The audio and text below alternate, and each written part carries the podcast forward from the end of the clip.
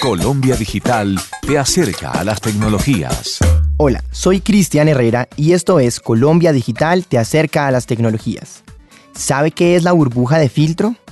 En la actualidad, Internet ha desarrollado diferentes sistemas capaces de organizar la información de acuerdo a los intereses de los usuarios.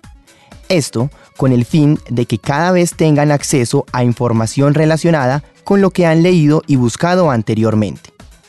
A esto en marketing se le conoce como publicidad personalizada y consiste en detectar qué es lo que busca una persona en la web para más adelante ofrecer productos y servicios que estén por la misma línea. En el caso de los contenidos y noticias pasa lo mismo. Los motores de búsqueda identifican qué tipo de artículos y noticias visita una persona para ofrecerle posteriormente información relacionada.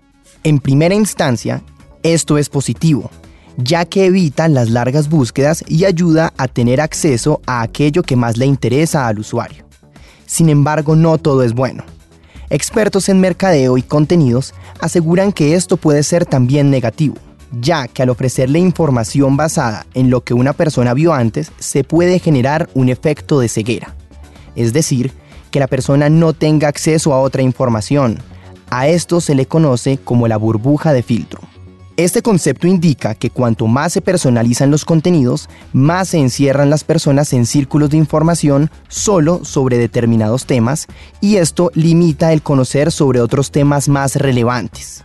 Para más información sobre tendencias y nuevas tecnologías, visite nuestra página web www.colombiadigital.net. Colombia Digital te acerca a las tecnologías.